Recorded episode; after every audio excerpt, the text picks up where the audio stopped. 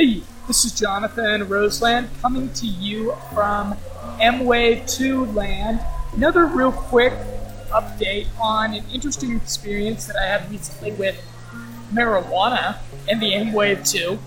So, after 92 days of intermittent sobriety, which means I was completely sober for 92 days, I smoked a joint with some friends at a nice park overlooking the city of Medellin.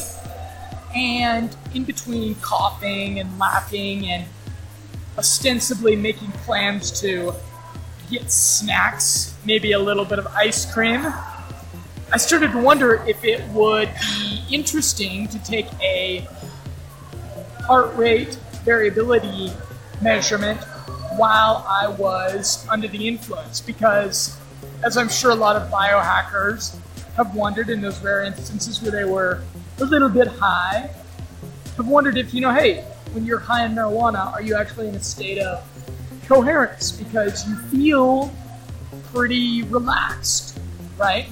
So I went and fired up my M Wave 2 what I found was that it, I was not in a state of coherence. It was actually a pretty typical meditative M Wave 2 session. First few seconds, I was in the red zone, but then as I took a lackadaisical walk through my mental happy places, I got myself into a coherent state, and I progressed on through four green coherence levels. What's interesting though is what happened after I finished the M Wave 2 session. A few moments after I finished, I found myself in a really vivid flow state. So I recently finished Steven Kotler's really excellent book on flow science and the practical applications of flow science. And it explained in it that the the classic religious experiences that we think of, or the, the sensation that so many people throughout history have had of being close to or being being touched by a higher power. In this book, it explains that these experiences are really classic flow state. And for me, this was something that really struck a chord because for many years I was really deep, really religious, and I used to have really classic religious experiences that I now know are, are flow states on a weekly basis. Sometimes, sometimes twice or three times a week, I'd get into a, a religious flow state.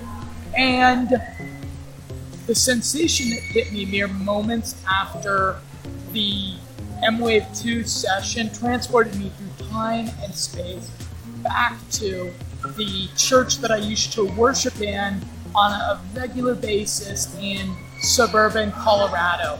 I was overwhelmed with a sensation of clarity and introspection and creativity it felt like my mind would just been opened up and I just had all sorts of creative ideas flowing out of my unconscious. And if I had focused in a little bit more, if I had dwelt a little bit more on the sensations of introspection and clarity, I probably would have been moved to tears. Indeed, I, I really felt pretty close to tears. It was that intense of a sensation.